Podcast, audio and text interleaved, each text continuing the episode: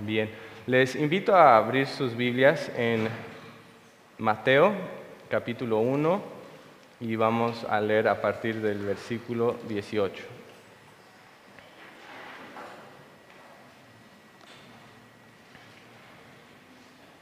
Mateo capítulo 1, versículo 18. Y dice así. El nacimiento de Jesús fue como sigue. Estando su madre María comprometida para casarse con José, antes de que se llevara a cabo el matrimonio, se halló que había concebido por obra del Espíritu Santo. Entonces José, su marido, siendo un hombre justo y no queriendo denunciarla públicamente, quiso abandonarla en secreto.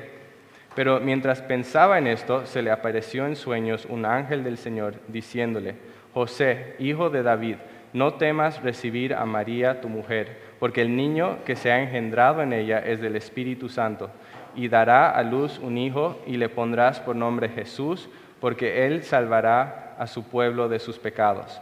Todo esto sucedió para que se cumpliera lo que el Señor había hablado por medio del profeta, diciendo, He aquí, la Virgen concebirá y dará a luz un hijo, y le pondrán por nombre Emmanuel, que traducido significa Dios con nosotros. Cuando José despertó del sueño, hizo como el ángel del Señor le había mandado y tomó consigo a María como su mujer y la conservó virgen hasta que dio a luz un hijo y le puso por nombre Jesús.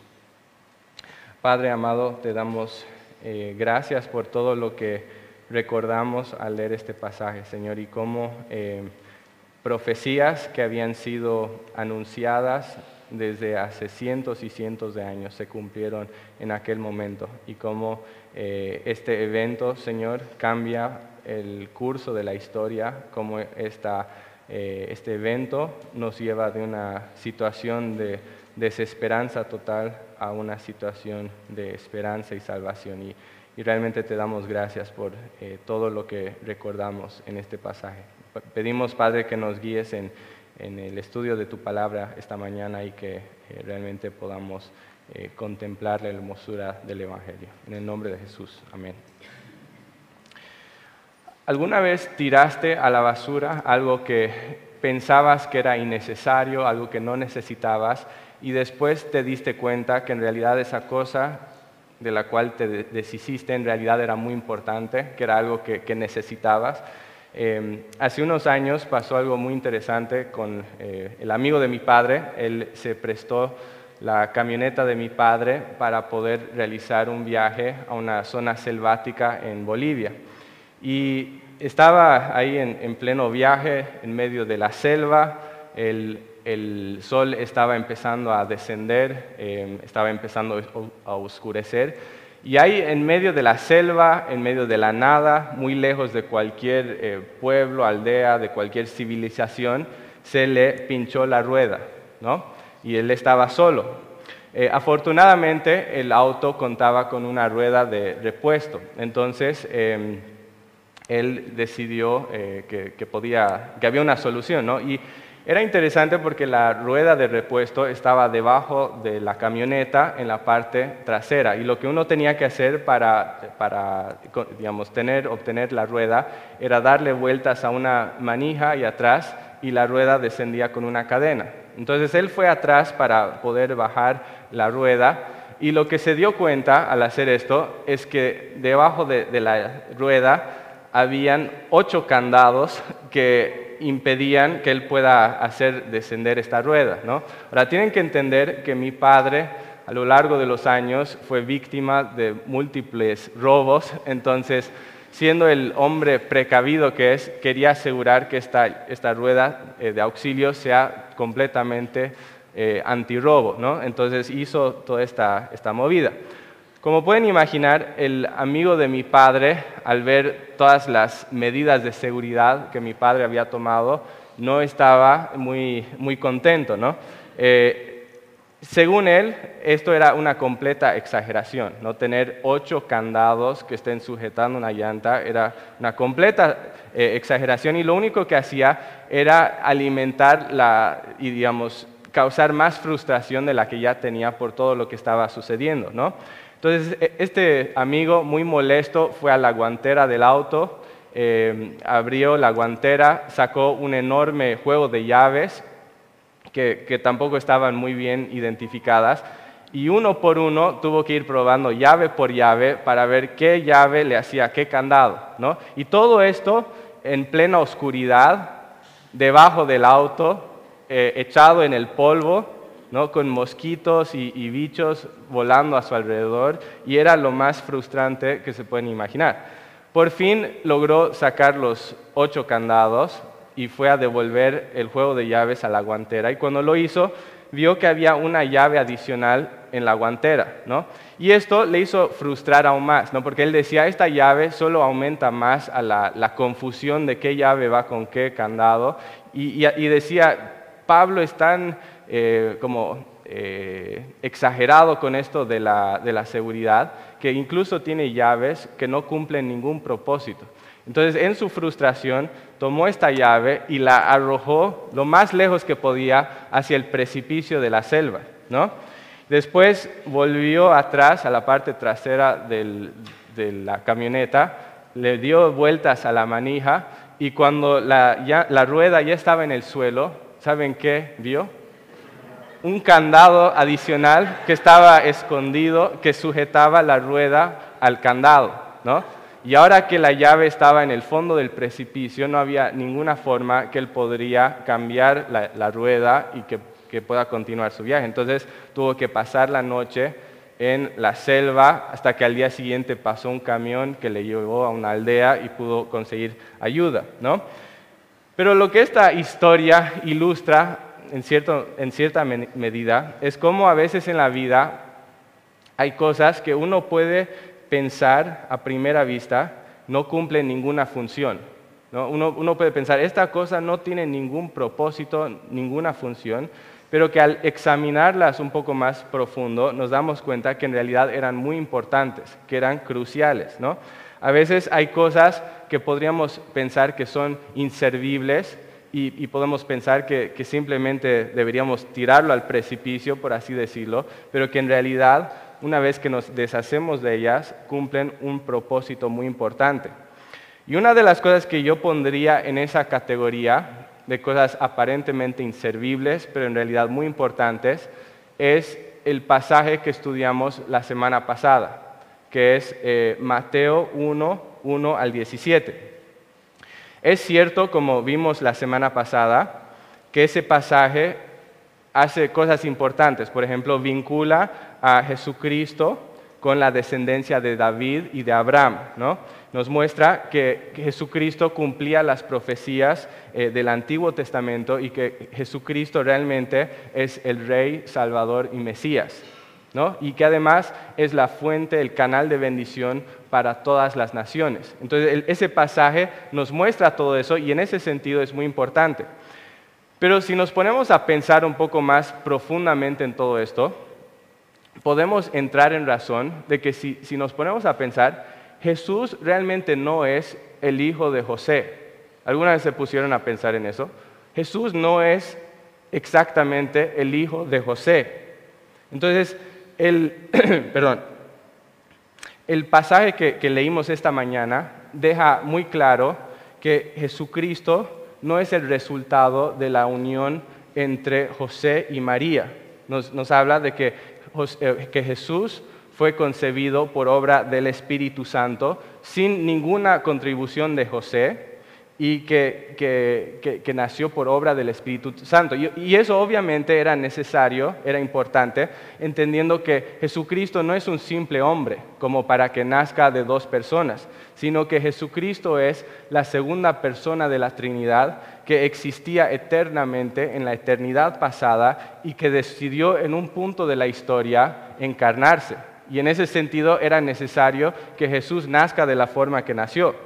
Pero al mismo tiempo, si, nos ponemos a pensar en esto y decimos, bueno, si Jesús realmente no fue el hijo de José y no hay ninguna información genética que José le haya pasado a Jesús, podríamos retornar a la genealogía que estudiamos la, semana pasada y preguntarnos, ¿cuál es la relevancia de esta genealogía? ¿Qué, ¿Qué aporta esta genealogía realmente? ¿Cuál es la, relevancia de decir que Jesús es el hijo de David y que es el hijo de Abraham si no nació de, José? ¿No es cierto? en Mateo 1.20 se nos deja muy en claro que José es el hijo de David, ¿no? Pero si Jesús no es hijo de José, entonces ¿cómo podemos decir con honestidad que Jesús es hijo de David? Es algo que, mientras más y más pensamos en esto, podríamos decir, bueno, entonces, perdón, Mateo 1, 1 al 17 es esa llave que podemos tirar al precipicio porque no, no tiene ninguna función real. ¿no es cierto? Es una de esas cosas que, inicialmente podríamos pensar que no cumple ningún tipo de propósito. Si Jesús no es el hijo biológico de José, ¿cómo podemos decir que Jesús es hijo de David y que es hijo de Abraham? ¿Cómo podemos decir que Jesús cumple las profecías del Antiguo Testamento que Dios había hablado al pueblo? Y básicamente esa es la pregunta que el pasaje de hoy va a buscar responder, es lo que procura responder. Este pasaje va procura mostrarnos que lejos de ser esa llave inservible que podemos tirar a la selva sin ninguna consecuencia, en realidad la genealogía con la cual empieza Mateo es veraz y es necesaria para la historia de la redención. ¿Y por qué? Porque si Jesús no es el hijo de David, entonces no cumple los parámetros bíblicos para ser el Mesías y por lo tanto no podría ser nuestro Salvador. Entonces la pregunta es, ¿cómo es entonces si Jesús no es hijo de, José? ¿Cómo puede Jesús ser el hijo de David y el hijo de Abraham? Y lo que este pasaje nos va a mostrar es que Jesús es hijo de José porque fue constituido hijo por medio de un proceso de adopción. Eso es lo que este pasaje nos va a mostrar. Ese es básicamente el punto de este pasaje que José adoptó a Jesús, por así decirlo, que José aceptó a Jesús como su propio hijo. Y como explica un teólogo eh, que se llama Artie France, que se especializa en, en Mateo, es a través de este acto de José que Jesús también se convierte en hijo de David.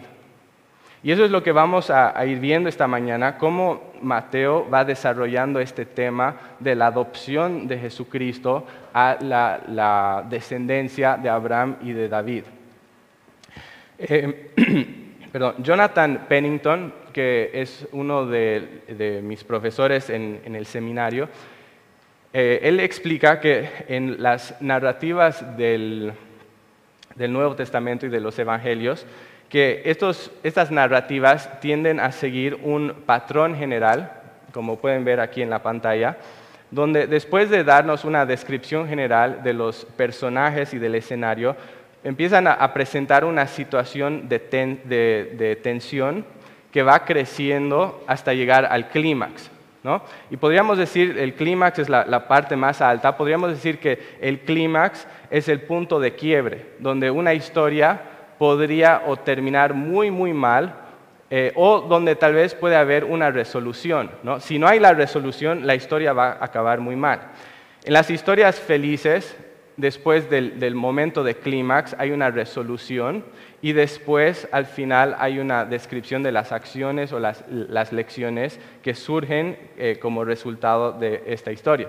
Y esto en realidad es, eh, no sé si lo pueden ver muy bien, pero es, una herramienta muy útil cuando estamos estudiando una narrativa bíblica, porque muchas veces el punto principal de una historia se encuentra en ese punto de clímax y resolución, o quizás a veces en el punto de, las acciones o lecciones resultantes y no simplemente en los detalles que a nosotros nos parecen importantes. Entonces es una herramienta que nos puede ayudar a ver cuál es el énfasis principal de esta historia, qué es lo, importante en esta historia. Y entonces eh, la pregunta es, ¿cómo vemos estos componentes dentro de esta historia del nacimiento y la adopción de Jesús? Lo que quisiera hacer es que, podamos ir viendo parte por parte cómo vemos este progreso en este pasaje. Entonces, primeramente el escenario. El escenario, como indica el versículo 18, es que María estaba comprometida para casarse con José. Ese es el escenario. Para entender qué significa esto, qué significa que, estaban comprometidos, es importante entender las costumbres de casamiento en el siglo I en la cultura judía. Y lo que es importante entender es que a diferencia del sistema actual, donde una pareja es legalmente vinculada recién a partir del momento que entra en esa ceremonia marital, en la cultura judía del primer siglo, los casamientos iban a través de un proceso de dos pasos. Entonces, primeramente, la pareja entraba en una etapa de compromiso o desposorio, donde hacían un acuerdo formal frente a un grupo de testigos, y ese proceso de compromiso duraba aproximadamente un año. Durante ese tiempo de un año, la pareja no vivía junta, estaban viviendo en sus propios hogares con sus padres, no, tenían, no disfrutaban de relaciones maritales, pero legalmente ya eran una pareja, legalmente ya eran uno delante de las autoridades. Es decir, que la única forma de romper un compromiso, después de que habían empezado esto, era por medio de un divorcio. Eso era, era cómo funcionaba la cosa. Ahora, un año, aproximadamente un año después de eso, eh, la, mujer dejaba la casa de sus padres, iba donde su marido y a través de una ceremonia formal frente al resto de la comunidad quedaban oficialmente eh, casados y ahí eh, se cumplía ese proceso de casamiento. Entonces, ese es el, escenario que nos presenta. ¿no? Ahora, entendiendo ese escenario, vamos a pasar a la tensión creciente, donde empieza a haber un problema en esta historia.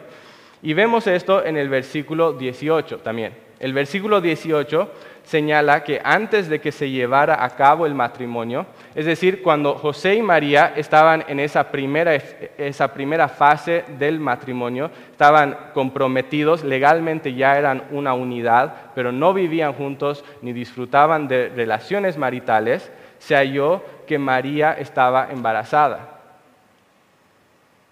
Nosotros sabemos que María había concebido por obra del Espíritu Santo, porque el pasaje nos lo dice, pero José no sabía esto.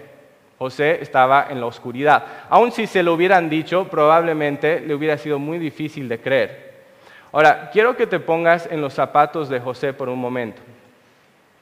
Estás comprometido a casarte con María. Todavía no viven juntos y no han estado juntos. Y de repente un día encuentras a María en la calle y ves que María tiene una panza más grande y que María está embarazada. ¿Qué es lo que inmediatamente vendría a tu mente en ese momento? Lo que vendría a tu mente es que María ha estado con otro hombre, que María ha sido infiel. Y, y prácticamente no necesitas ni siquiera que que, trate de explicarte lo que sucedió, porque los, hechos hablan por sí mismos y lo que te dicen es muy doloroso y muy desgarrador. Y entonces eso nos lleva al clímax de esta historia, el, el punto más alto de tensión, y es donde si no hay una resolución, esta historia va a acabar muy mal. El versículo 19 nos dice, Em, dice, José su marido, siendo un hombre justo y no queriendo denunciarla públicamente, quiso abandonarla en secreto. Muchas veces cuando escuchamos esta, eh, esta descripción que se nos da de José, que José era justo, pensamos que, que nos da esa descripción para explicar cómo José actuó con misericordia hacia María. Pero si bien eso es probablemente parte de la ecuación, lo más probable es que en realidad el, autor pone esa descripción no, para explicar cómo él era misericordioso, sino para explicar por qué José sentía la obligación de abandonar a María y de terminar este compromiso. Y es porque el sentido más común de la palabra justo es de alguien que que, busca, que, se, esfuerza por vivir conforme a la ley del Señor. Y la ley, como se entendía en ese tiempo, eh, requería el divorcio en caso del adulterio. Y entonces, y, si, quieren buscarlo posteriormente, en Deuteronomio 22, vemos que en realidad en el Antiguo Testamento el castigo para una persona que cometía adulterio, ya sea en, el matrimonio o en, en, la etapa de compromiso, era la pena de muerte con apedreamiento. Ya para el, siglo I, cuando eh, Israel estaba bajo el dominio del imperio romano y ellos no podían practicar sus propias leyes, no era muy común que, se, se apedrea a una persona por cometer adulterio. Pero de todas formas, el que una mujer sea desechada por haber cometido adulterio era algo que traía mucho estigma para esa mujer. Y José, siendo un hombre misericordioso, que también es parte de la piedad delante del Señor, decidió no hacer un espectáculo del pecado, supuesto de María, no, no tratar de, de, tomar venganza ni de destruir su persona, sino mantener esto lo más discreto posible. Ahora, antes de pasar a nuestro siguiente, nuestro siguiente paso en el antes de pasar a nuestro siguiente paso en el análisis narrativo, quiero enfatizar nuevamente por qué este es el clímax de esta historia. Y es el clímax de esta historia, es el, punto más crucial, no solo por lo que implicaría para María, si es que José decide abandonarla, divorciarse de ella, sino aún peor que eso, porque si José hubiera decidido abandonar a María, Jesús nunca hubiera sido reconocido como el hijo de José. Y si Jesús nunca era reconocido como el hijo de José, nunca hubiera sido parte del linaje de David. Y si no era parte del linaje de David, no cumplía los requisitos para ser el Mesías y no podría ser nuestro Salvador. Y entonces, si, se ponen a pensar, hay mucho en juego en este pasaje, en esa decisión de José de querer divorciarse de su comprometida. Entonces, justo en ese momento de mayor tensión, cuando la historia está a punto de acabar muy mal, vemos que Dios interviene y que Dios, que es soberano sobre todas las cosas, trae una resolución preciosa a esta historia y a este momento de tensión. En el versículo 20 al 23 vemos que Dios envía un ángel para informarle a José que este embarazo de María no era producto de la infidelidad, sino que era una obra sobrenatural de Dios. Y que el bebé que ella llevaba dentro de ella era el Salvador que Israel había estado ansiando por siglos y siglos y que incluso era Dios mismo. Ahora, en, un momento vamos a reflexionar un poco más acerca de los nombres que se nos dan aquí para describir a Jesús como el Salvador y como Emanuel. Pero eh, por ahora lo que quiero enfatizar es que esta visita del ángel cumple una función muy importante, que es de aquietar la tensión que José tenía en su interior y de darle las fuerzas que él necesitaba para obedecer al Señor, de poder reconocer a María como su esposa y de reconocer a Jesús como su hijo. Y eso nos lleva al último punto en, este, eh, en esta narrativa, que son las acciones o lecciones resultantes. Y en este caso vemos que la acción resultante es una obediencia total. Vemos que eh, José obedece con totalidad en reconocer o de, aceptar a, María como su esposa y de reconocer a Cristo, a Jesús, como su hijo. El versículo 24 nos dice que cuando José despertó del sueño, hizo como el ángel del Señor le había mandado y tomó consigo a María como su mujer y la conservó virgen hasta que dio luz a un hijo y le puso por nombre Jesús. Y un detalle que es muy importante notar en esos dos últimos versículos es que se, se dice que José nombró a Jesús que le puso por nombre Jesús. Y eso es muy importante porque implica algo. ¿Qué es lo que implica que José haya sido el que le puso el nombre a este niño? Lo que implica es que José estaba reconociendo legalmente a Jesús como su propio hijo. Y eso es muy importante porque lo que nos muestra es que como consecuencia de lo que él hizo, Jesús no fue desechado como un niño que no pertenecía a nadie, sino que fue vinculado a la descendencia de David y de Abraham y que cumplió los requisitos que eran necesarios para el Mesías. Y entonces de esta manera, esa genealogía que, existe, que vemos al principio de Mateo, en realidad empieza a cobrar sentido y, empezamos a entender que en realidad esta genealogía es muy importante, que no es esa llave que no sirve para nada y que podemos tirar al vacío, sino que es una, una genealogía que es muy importante, que es clave para la historia de la redención. Pero notemos también junto a esto que la obediencia de José no fue fácil, para nada. Al, reconocer, cuando el momento que José reconoció a María como su esposa y a, Jesús como su hijo, lo que la gente de ese tiempo inmediatamente hubiera asumido es que José embarazó a María antes de que estuvieran casados. En un tiempo donde culturalmente la sociedad entera hubiera visto eso muy mal.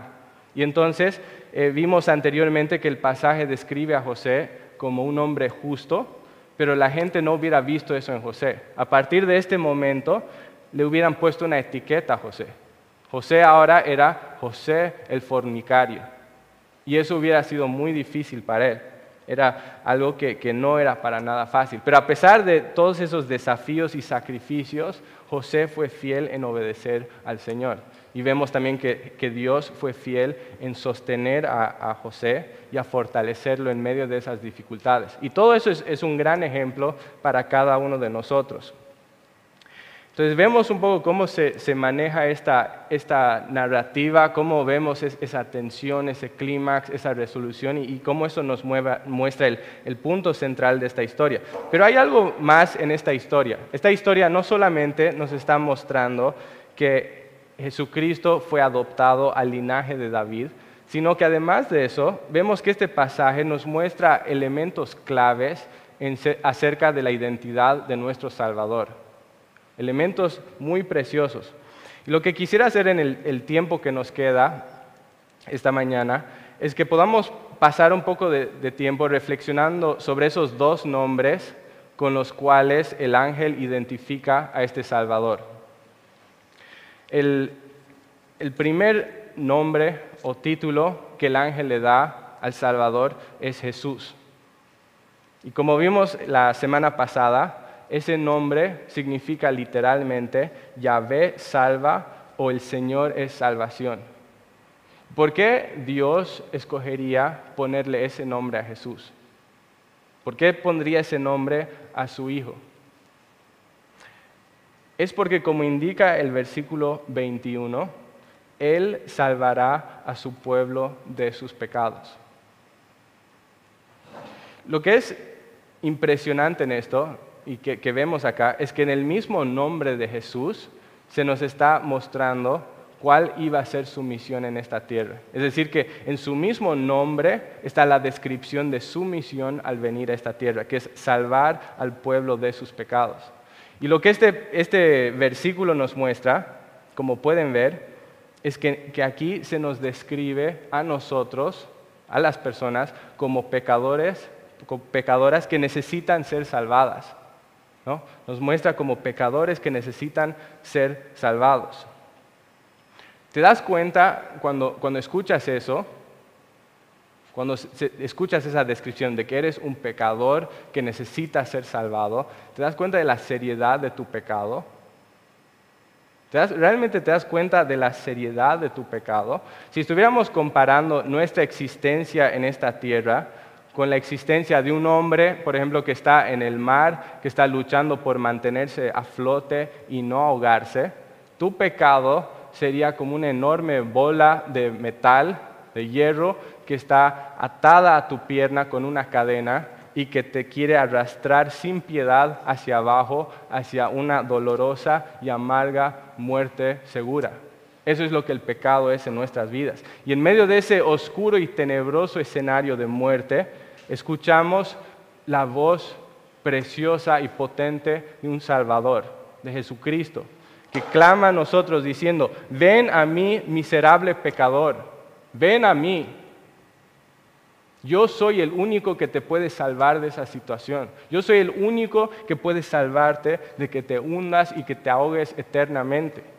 Es decir, que Jesús es como un bote que está flotando sobre esas aguas turbulentas. Y lo que tenemos que entender es que al final de nuestros días, las únicas personas que se salvarán de ahogarse y de perderse eternamente en esas aguas del juicio son las que se hallen seguros y refugiados dentro del barco que es Cristo. Una persona que no esté refugiada en Cristo va a hundirse eternamente a una perdición eterna.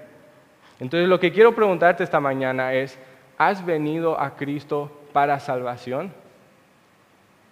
No, no hagamos esto más complicado de lo que necesita ser. La pregunta es sí o no. ¿Has venido a Cristo en fe y arrepentimiento para que Él te salve de tus pecados y para que Él te dé nueva vida? ¿Lo has hecho? Y si la respuesta es no, mi pregunta para ti es, ¿qué estás esperando? ¿No te das cuenta que lo único que te espera sin Cristo es un final eterno de muerte? ¿Qué es tan bueno de eso? ¿Por qué es tan precioso esa, esa realidad que quieres aferrarte a eso? ¿No te das cuenta que necesitas a Cristo? Pero si es que has venido a Cristo, si es que has reconocido a Cristo como tu única esperanza en vida y muerte, hay una segunda palabra que se usa en este pasaje para describir a Jesús.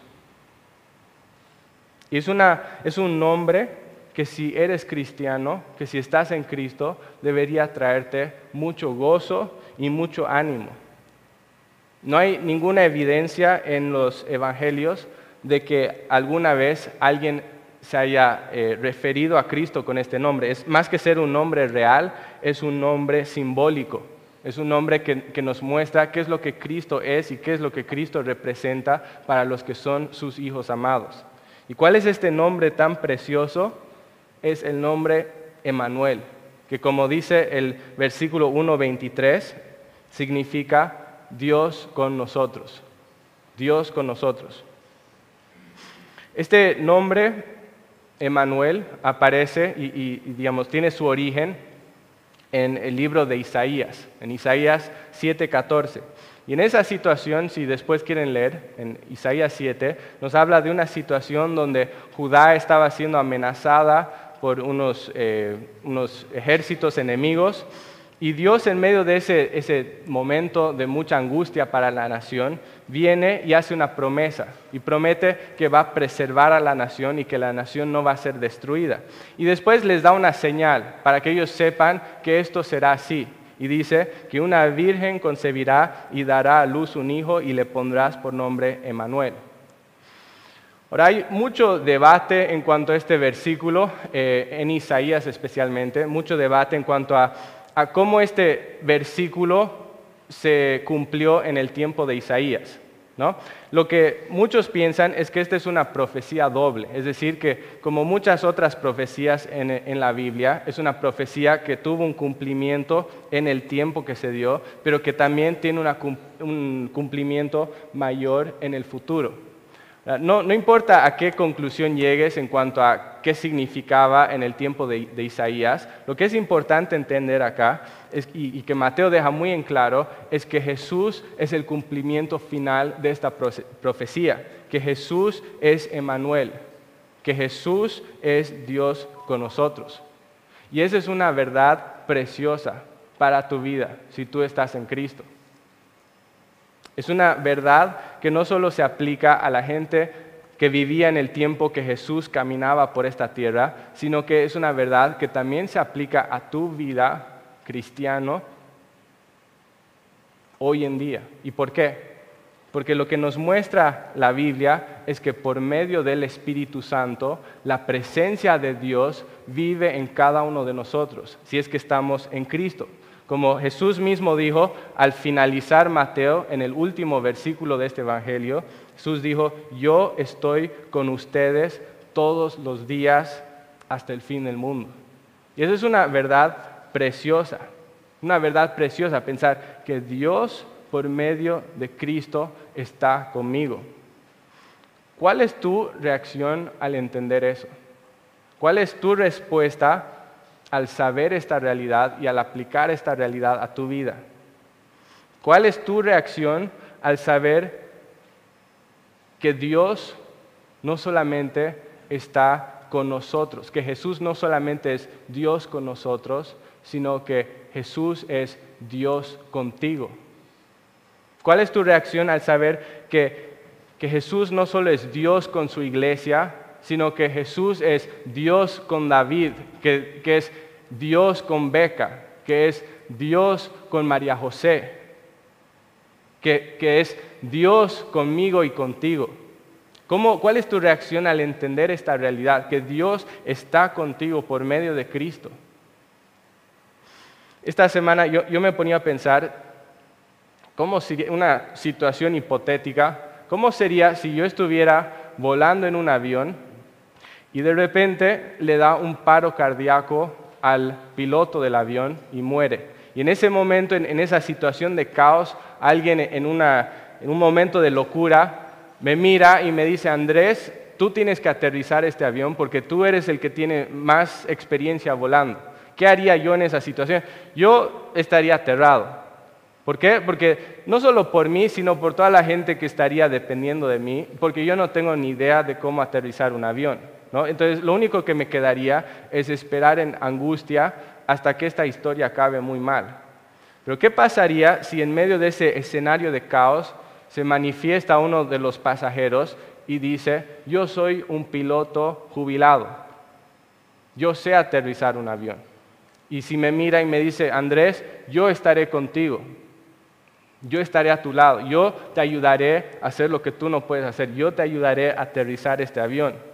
Bueno, en ese caso sería completamente diferente, ¿no es cierto? Porque ahora estoy acompañado de alguien que sabe lo que está haciendo, de alguien que, sabe lo que necesito y que tiene la situación bajo control.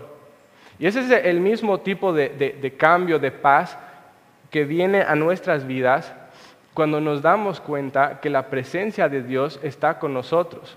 Porque la verdad es que en esta vida hay muchas situaciones y muchas realidades que sobrepasan nuestra capacidad y que nos ponen en una situación muy vulnerable. ¿Cómo nos sentiríamos frente a todas esas realidades, esas presiones, esas, cosas que, sobrepasan nuestra capacidad, si nosotros estuviéramos solos en este mundo? ¿Cómo, ¿Cómo, abordaríamos esas cosas si no hubiera nadie que nos ayude, que no haya nadie en este universo que nos sostenga? ¿Cómo enfrentaríamos esas realidades? Sería una, situación aterradora, ¿no es cierto? Pero lo que es tan precioso de la vida cristiana es que esa no es nuestra realidad. O sea, no es nuestra realidad, no estamos solos y perdidos en este mundo, sino que en Cristo tenemos a nuestro lado alguien que es infinitamente mejor que un piloto jubilado y que se va a asegurar de llevarnos con bien a nuestro destino final. ¿Cuál es tu respuesta al escuchar esto? ¿Cuál es tu respuesta al saber que Jesús es Dios con nosotros? ¿Cuál es tu respuesta al saber que en tu debilidad Jesús es Dios con nosotros? ¿Cuál es tu respuesta al saber y escuchar que en tu soledad Jesús es Dios con nosotros. ¿Cuál es tu respuesta al saber que en tus aflicciones Jesús es Dios con nosotros? ¿Cuál es tu respuesta al saber que en tu ignorancia Jesús es Dios con nosotros? ¿Cuál es tu respuesta al saber que en tu enfermedad Jesús es Dios con nosotros?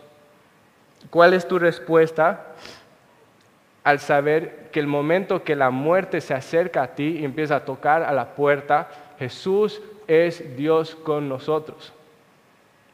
¿Y cuál es tu respuesta al saber que sin importar qué estés atravesando en este momento de tu vida, Jesús es Dios con nosotros?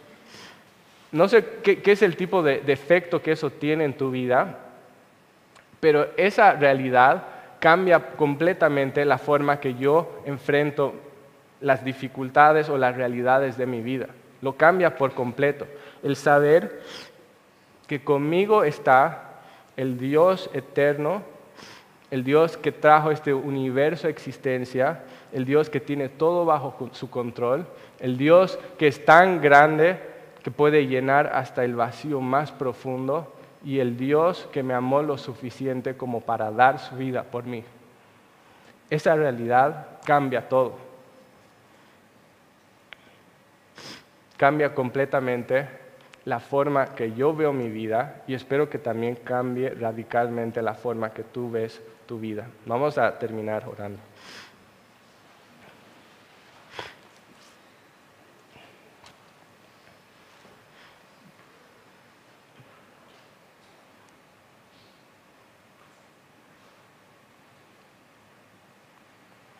Padre amado, te damos gracias por, por tu palabra, te damos gracias, Padre, por la forma que tu palabra hiere nuestras vidas, mostrando que somos viles pecadores, pero que al mismo tiempo, Señor, trae el consuelo más grande que podamos imaginar.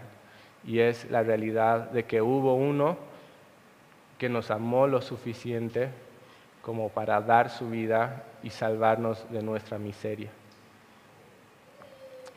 Y Padre, te damos gracias por esa realidad, que si estamos en Cristo, Dios es con nosotros.